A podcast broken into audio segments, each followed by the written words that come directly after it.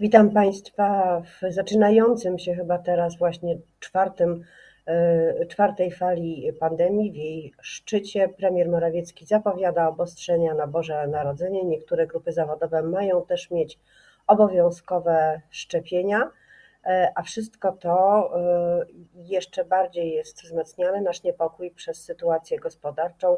Inflacja za listopad wyniosła 7,7%. 0,2%, rosną ceny energii, rosną ceny gazu. W niektórych gminach e, firmy podniosły e, ceny gazu o 170%. Wszystko to e, zwiększa jeszcze przedświąteczny niepokój i o tym właśnie niepokoju ekonomicznym będę rozmawiała za chwilę z moim gościem Zuzanna Dąbrowska. Dzień dobry. Moim gościem jest profesor, ekonomista Ryszard Bugaj. Dzień dobry panie profesorze. Dzień dobry. Niepokój ekonomiczny, czy tak można nazwać to, co y, odczuwają obywatele, kiedy sprawdzają rachunki, kiedy sprawdzają, ile będą płacić za energię czy za gaz, kiedy wyjmują portfel na stacji benzynowej w sklepie spożywczym? Myślę, że to jest trafne określenie. Są powody do niepokoju, to nie ulega żadnej wątpliwości. Blisko 8% inflacja musi niepokoić nie tyle przez fakt, że ona w tej chwili wynosi 8%, co bardziej przez fakt no, że może wynosić więcej oczywiście, że możemy wejść w spiralę cenowo-płacową, którą jest bardzo trudno potem opanować, a w każdym bądź razie środki, które trzeba zastosować są bolesne dla przeciętnego obywatela bardzo. Więc y, problem mamy na nowy rok niewątpliwie. Czy Prawo i Sprawiedliwość powinno szukać swojego Balcerowicza, Leszka Balcerowicza, który przyjdzie i wszystko zamrozi? E, nie sądzę. Wie pani, w ogóle warto przy tej okazji powiedzieć, że polityka pieniężna, bo o niej wszystkim tu mówimy, to nie jest coś, co może być prowadzone według jakiegoś algorytmu, według twardych, jednolitych zasad. Zresztą po 2008 roku standardy te dominujące, te podtrzymywane, one uległy poważnej ewolucji przed 2008 rokiem, na ogół, chociaż nie bez y, pewnych ułatwień, jeśli mogę tak powiedzieć, dla wzrostu. Polityka pieniężna była podporządkowana rzeczywiście kwestii przeciwstawienia się inflacji. Po 2008 roku znacznie ważniejszy stał się postulat oddziaływania przez politykę pieniężną na popyt i przeciwdziałaniu dekoniunkturze. I wszystkie praktycznie po 2008 roku banki narodowe, ale także Europejski Bank Centralny, no, weszły na drogę, podejmowały decyzje, które kilka lat temu chodziły za, za skandaliczne właściwie. No więc jeżeli dzisiaj spojrzymy na polską sytuację z perspektywy tych blisko 8% inflacji, no to mamy naturalną i uzasadnioną skłonność, by rząd, y, Narodowy Bank Polski krytykować ostro. Ja się zgadzam. Moim zdaniem wcześniej powinny być podjęte pewne kroki przeciwdziałające, ale to nie znaczy, że można było podejmować tą politykę nie płacąc za niej żadnej ceny. Proszę sobie przypomnieć przełom 2020 i 2021 wieku, kiedy Leszek Balcerowicz tłumił inflację dosyć zdecydowanie, całkiem zdecydowanie. No ale w którymś momencie stopa wzrostu spadła do niewiele ponad 1%, co było poważnym też problemem. Za co płacimy tę cenę? Czy to jest cena za y, socjalne? Bo mm, y, ekonomiści właśnie związani z tym nurtem, y, powiedzmy Leszka Balcerowicza, mówią, za dużo pieniędzy dostali ludzie. Wie pani, jest rzeczywiście problem y, bieżącego deficytu, chociaż nie jest on dramatyczny. Zadłużenie polskiej gospodarki, nawet jeżeli uwzględnimy to, co jest upychane w tych różnych dziurach, trochę poza formalnym budżetem państwa, y, nie jest gigantyczne. Nie jesteśmy z tego punktu widzenia krajem, który by się bardzo odróżniał od głównego nurtu krajów europejskich. Więc nie jestem pewien, Myślę sobie, że to jest splot różnych okoliczności. Proszę sobie zresztą przypomnieć odległe już czasy kryzysu naftowego, e, który też zrodził rozlikłe, rozliczne perturbacje w gospodarce. W jakimś sensie oczywiście ten kryzys naftowy w tamtym czasie był źródłem decyzji no, podjętych poza tymi gospodarkami, które miały potem kłopoty. Więc i teraz musimy pamiętać o tym, że część, podkreślam słowo część naszego wskaźnika inflacji jest rezultatem oczywiście kosztów, które na polską gospodarkę spadły trochę z zewnątrz, albo były generowane przez decyzje, które w Polsce trzeba było podjąć, na przykład dotyczące kosztów wywozu śmieci. To była taka decyzja, którą my podejmowaliśmy, ale chyba musieliśmy ją podjąć, ale były jej konsekwencje. Co teraz, panie profesorze? Narodowy Bank Polski podnosi pomału stopy procentowe. Być może czeka nas jeszcze jedna teraz podwyżka. Czy to wystarczy i czy e, wszystko to w kontekście pieniędzy europejskich, które chyba jednak do nas w końcu kiedyś e, dotrą, myślę o e, środkach z KPO, w kontekście planu rządowego, w kontekście Polskiego Ładu, czy, czy są jakieś środki, które są niezbędne do, do podjęcia już teraz?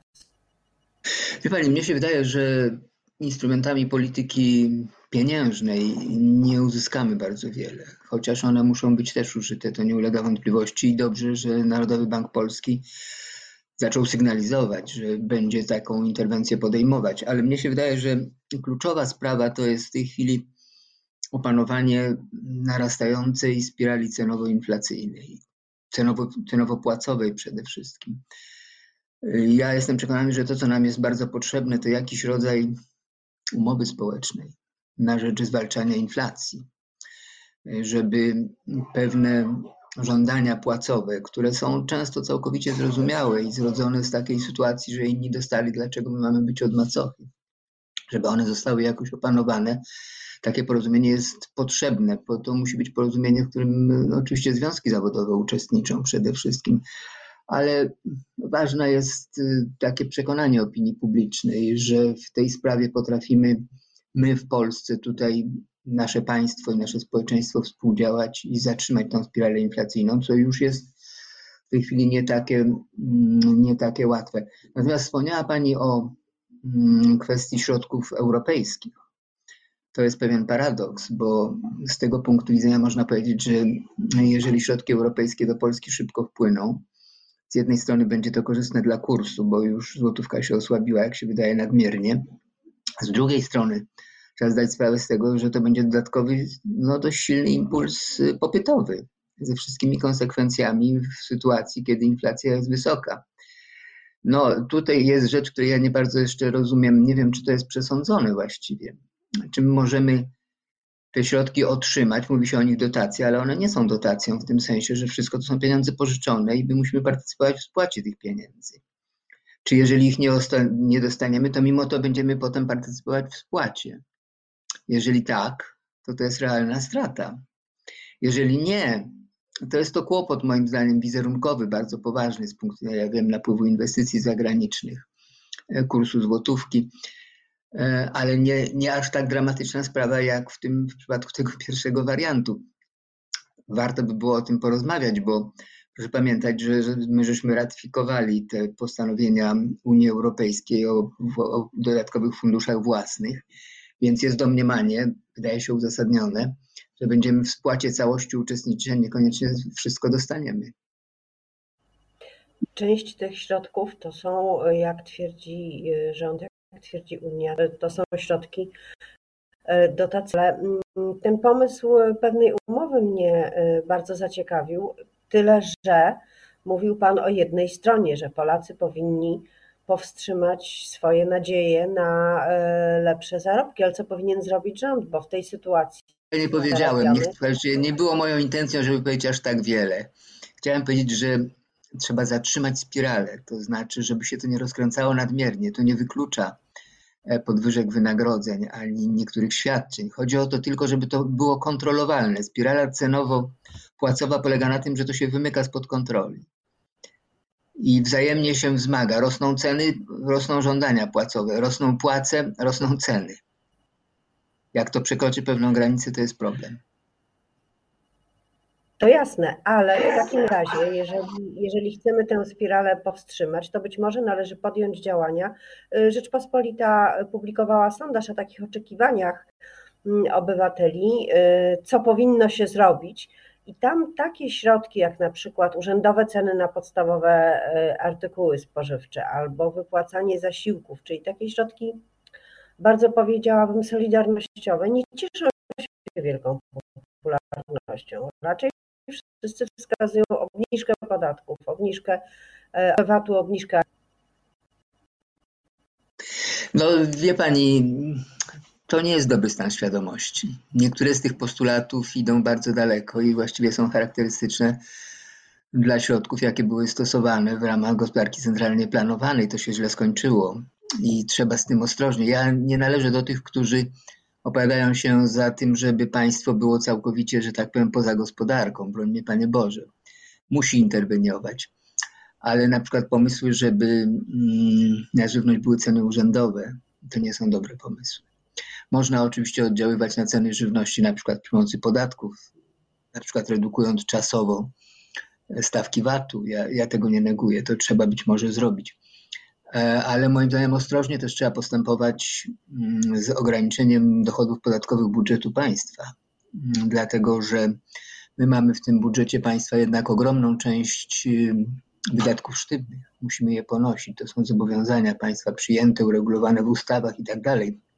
I jeżeli spadną dochody państwa, no to będzie to finansowane oczywiście z długu i w którymś momencie okaże się, że już nie możemy korzystać z tego, co, z czego na razie korzystamy ciągle, to znaczy z taniego pożyczania pieniędzy, że trzeba będzie pożyczać pieniądze płacąc dużo za te pożyczki, to znaczy akceptując wysokie oprocentowanie. E, panie profesorze, w tej sytuacji e, ciężko jest e, określać odpowiedzialność, bo jak pan mówił, są trendy poza, trendy zewnętrzne, ekonomiczne, ta inflacja w Polsce jest wyższa niż w innych krajach europejskich, ale w innych też jest. A ja chciałam zapytać o odpowiedzialność Narodowego Banku Polskiego i prezesa e, Glapińskiego, bo y, oczywiście jest pytanie, na ile NBP jest naprawdę autonomiczny w swoich decyzjach, jest bezwzględne wykonywanie woli rządu Prawa i Sprawiedliwości. No, w przyszłym roku czeka nas E, decyzja co do drugiej e, kadencji prezesa Glapińskiego, który się o to bardzo stara. Wie pani, mm, ja patrzę na działania prezesa Glapińskiego w dwóch planach niejako. To znaczy, jeden plan to są te decyzje nie tyle jego, co Rady Polityki Pieniężnej, ale on niewątpliwie ma na to wpływ które są decyzjami z tego generalnego nurtu polityki pieniężnej. I mówię o tych decyzjach, że ja bym, gdybym to ode mnie zależało, oczywiście na szczęście to ode mnie nie zależy, to bym podejmował te decyzje nieco inaczej, bym podjął wcześniej tę interwencję pieniężną.